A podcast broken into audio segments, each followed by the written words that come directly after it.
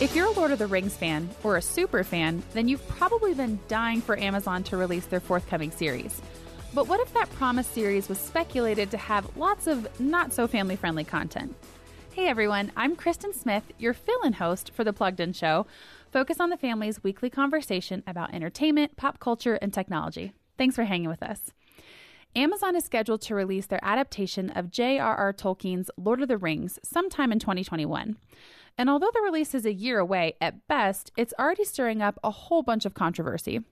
The show has hired an intimacy coordinator to work on set, and this may or may not mean that nudity and heavy sexual content could be an added element to the upcoming series. A real bummer for families. I don't know about you, but I really don't want to see anyone from Middle Earth taking off their clothes. But would it be surprising in today's culture if they did? So, today we're going to talk about this upcoming series along with a whole bunch of other shows that have pushed the envelope when it comes to what we see on TV and what this means for families. Joining me for today's conversation are Bob Hoos, Jonathan McKee, Paul Asay. Okay, so today we're going to start out. I have one question for everybody. And if you can't really think of an answer, I don't know, try hard. Okay. what was the first movie or TV show that you watched or heard of that shocked you with gratuitous content?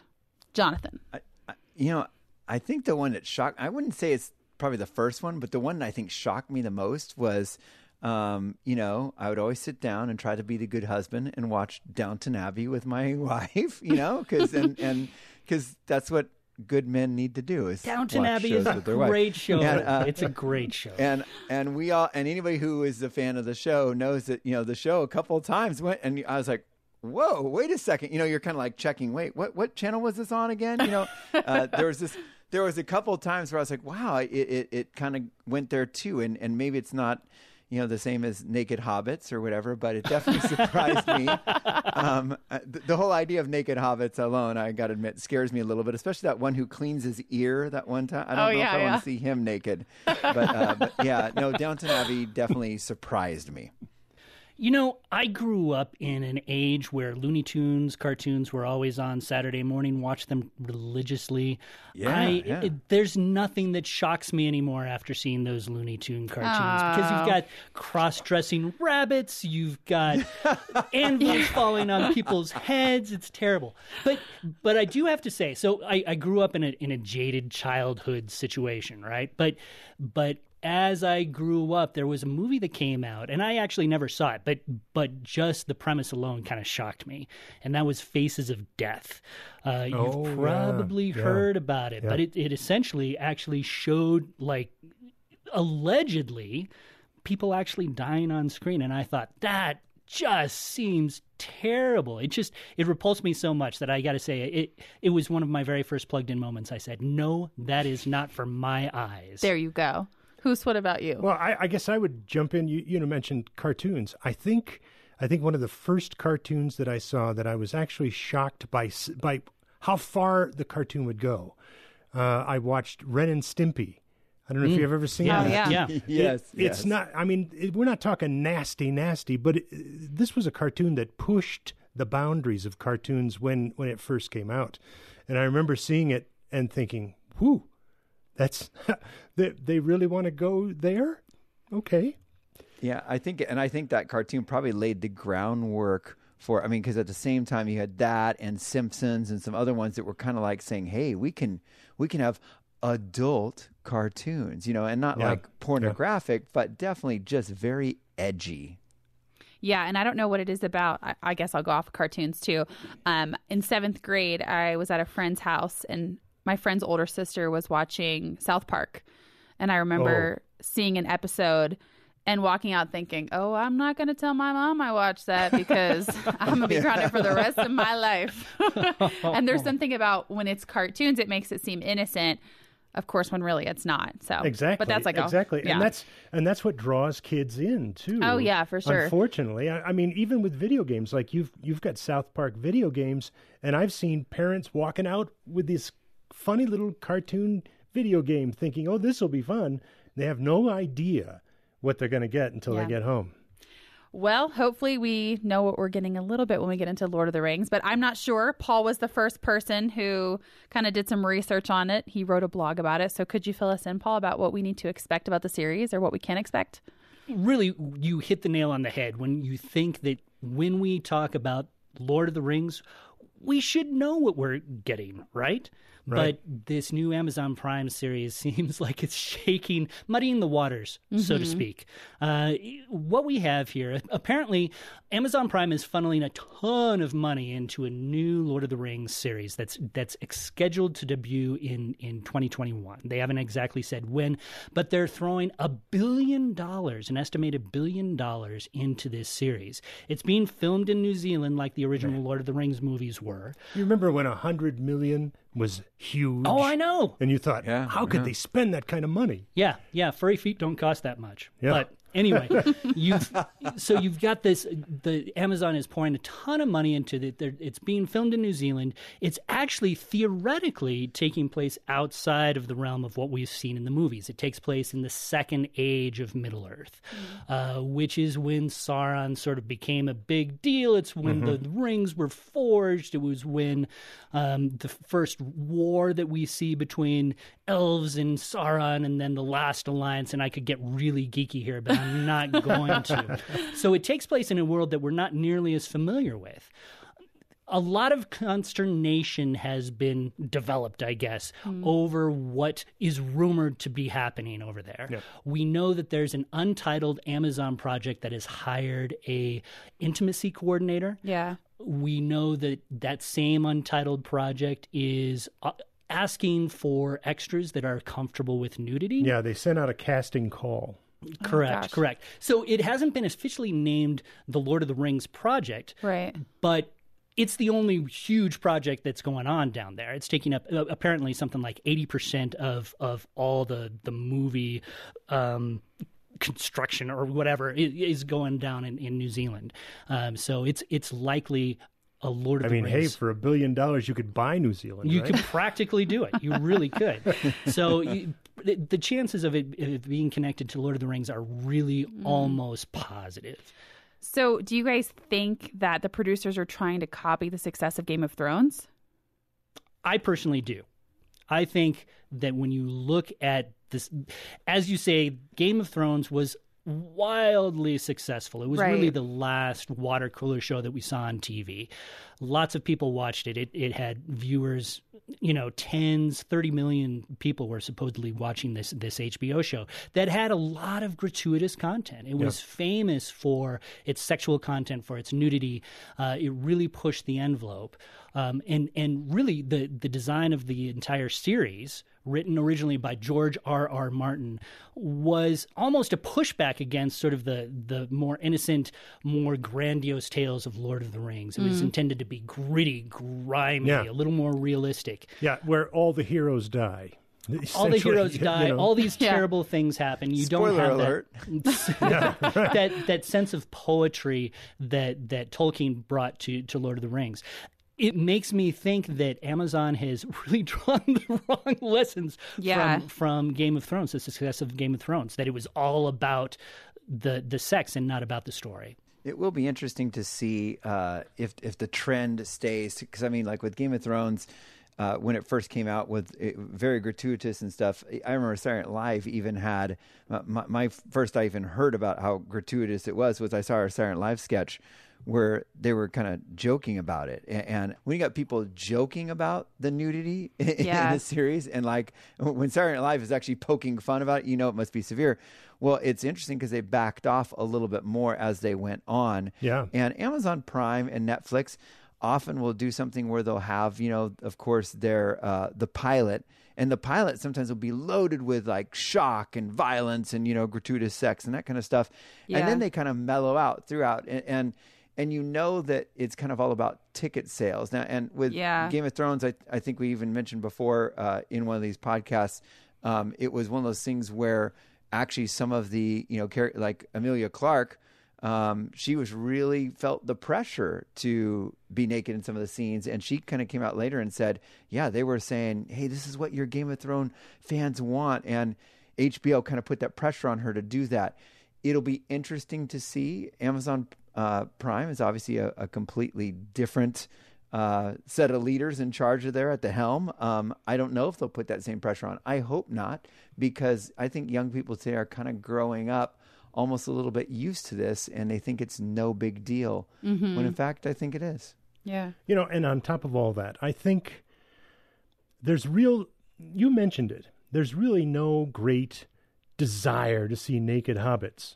Yeah. I mean, I, I, I don't think there, when, when, you, when you're thinking about fans out there, I mean, the real fans of Lord of the Rings stories, there's nobody saying, man, I wish they'd been naked throughout it. There's nobody. Right. And I, I think, I think if anything, if they go in that direction, you're going to find a lot of fans just sort of bailing on it because it's it, it will go in opposition to the whole spirit of the of the original stories. You're absolutely right. Hoos uh, when you look at, at Tolkien's original purpose behind these stories, um, he actually wrote to, I believe, his book editor. He said that that these stories should be high. Quote unquote, uh, purged of the gross and fit for a more adult mind of a land long now steeped in poetry. These were meant to be high form stories, almost Yeah. mythical stories. This is what Tolkien wanted for this world. And so when you have this this this grimy sort of salacious overlay on top of these these beautiful relatively family friendly stories i think it, it really takes away from what tolkien wanted for his own story And it's kind of a reversal of what you said because what that suggests is that a more adult audience would want something more mature, but not in the graphic sense. Exactly. They want something that's going to challenge their minds. They want something that's going to like actually draw them in with the story itself. And for me, this edgier content isn't fitting the story. That's I- exactly yeah, right. I mean, it just doesn't make any sense. And I, I was trying to think while you guys were talking about this. Um, other shows that have been ruined, right, by this edgier content. And I know for me, I've I've used this example a lot, but not that Riverdale has a really great storyline at all. I've just been forced to watch a lot because of Paul. um, but for me, when I sit there and watch it, I think, wow, do we really need all of this? Do people really want all of this? Especially if you ever read the Archie comics Yeah. that it's based on. You know, the- Exactly. it's got the same characters and locations, only nothing else is the same. Yeah. Uh, and it, and it, you know, you talk about gratuitous applications on top of something that that was more innocent. Let's Right, put it that way. right. Yeah. That- uh, if there was nothing else about the Archie comics, because it was always about the love triangle between Archie and Betty and Veronica, mm-hmm. but and so you had those relationships. So you had young kids who could look at these cartoon characters in in their relationships, Right. But it was never nasty, Yeah. ever. And I think part of what Jonathan was saying, and I, I think it's so true, it's like a ticket sale. So if I can give you all this stuff up front, maybe I'll hook you. And then as we go on, but same thing with Game of Thrones, right? They kind of dialed it back. So I'm wondering, like, do people really want all of this as soon as it starts? I, I don't. I don't know. I don't know. Like statistically, if this is something that people are like super interested in. I know for me, when I I hope I really want to watch this series. I love Lord of the Rings, but if they ruin it by making it like Game of Thrones, I definitely don't want to. it's an interesting thing and i'm sure that there's a segment of the population that does tune in for gratuitous content Yeah. and i do believe that that oftentimes people put in a lot of a lot of that content at the very beginning in order to get some press i mean you always mm-hmm. hear the the cliche that there's no such thing as bad press Yeah. and if it's gratuitous enough then it's going to draw attention and sometimes even if there's controversy attached to a show it draws that attention. When you talk about Tolkien, when you talk about a Lord of the Rings series, you don't need extra attention. There is a built in fan base that wants to watch that. and true. what I always go back to is when you talk about Tolkien fans, Mm-hmm. man, you think Star Wars fans get upset if, if something's Right. wrong. And they Tolkien do. fans, they know they're Tolkien. Yeah. And they would go up in arms, I think, if something feels like it's gone astray from, from what Tolkien originally intended. And, so and you, you've also got to admit that the the sexy stuff that they stick into shows gets old. It really does. You know, you were talking about Yeah. what's going to challenge me when I when I watch a show. What's going Mm-hmm. to mentally challenge me? Sexy stuff does not mentally challenge it whatsoever. It it actually gets boring Mm-hmm. as you go along uh, until you can get to a good story. Yeah. You know, this is it, it's it's funny because sometimes when I get caught up in these conversations as a movie fan, I get really excited because I'm a movie fan. I'm a Star Wars fan, you know, or I'm I love fantasy adventure stuff. But I mean, primarily, I'm a follower of Christ. And the one thing I just got to remember is that this isn't like, okay, it's movie time, now it's Bible time. When I sit down and I read the word, um, I've just been really just, I've been trying to just soak in a lot more of the word recently. And the more we spend time in the Word and get to know His truth, the more we're going to recognize the lies when we see them. And uh, I was reading. I actually I've been I've been reading on my phone. I don't know if that really counts as well as reading an analog oh, paper Bible, but I've been reading the Bible on my phone. And the cool thing is I can screenshot when when verses are good. And I screenshotted Psalm 19 the other day. Um, and in verse 12, it says, it says, How can I know all the sins lurking in my heart? Cleanse me from these hidden faults. Keep your servant from deliberate sins. Don't let them control me. Then I'll be free of guilt and innocent of great sin. And then it goes on to do the one we've heard so much before about may the words of my mouth and meditation of my heart be pleasing yeah. to you.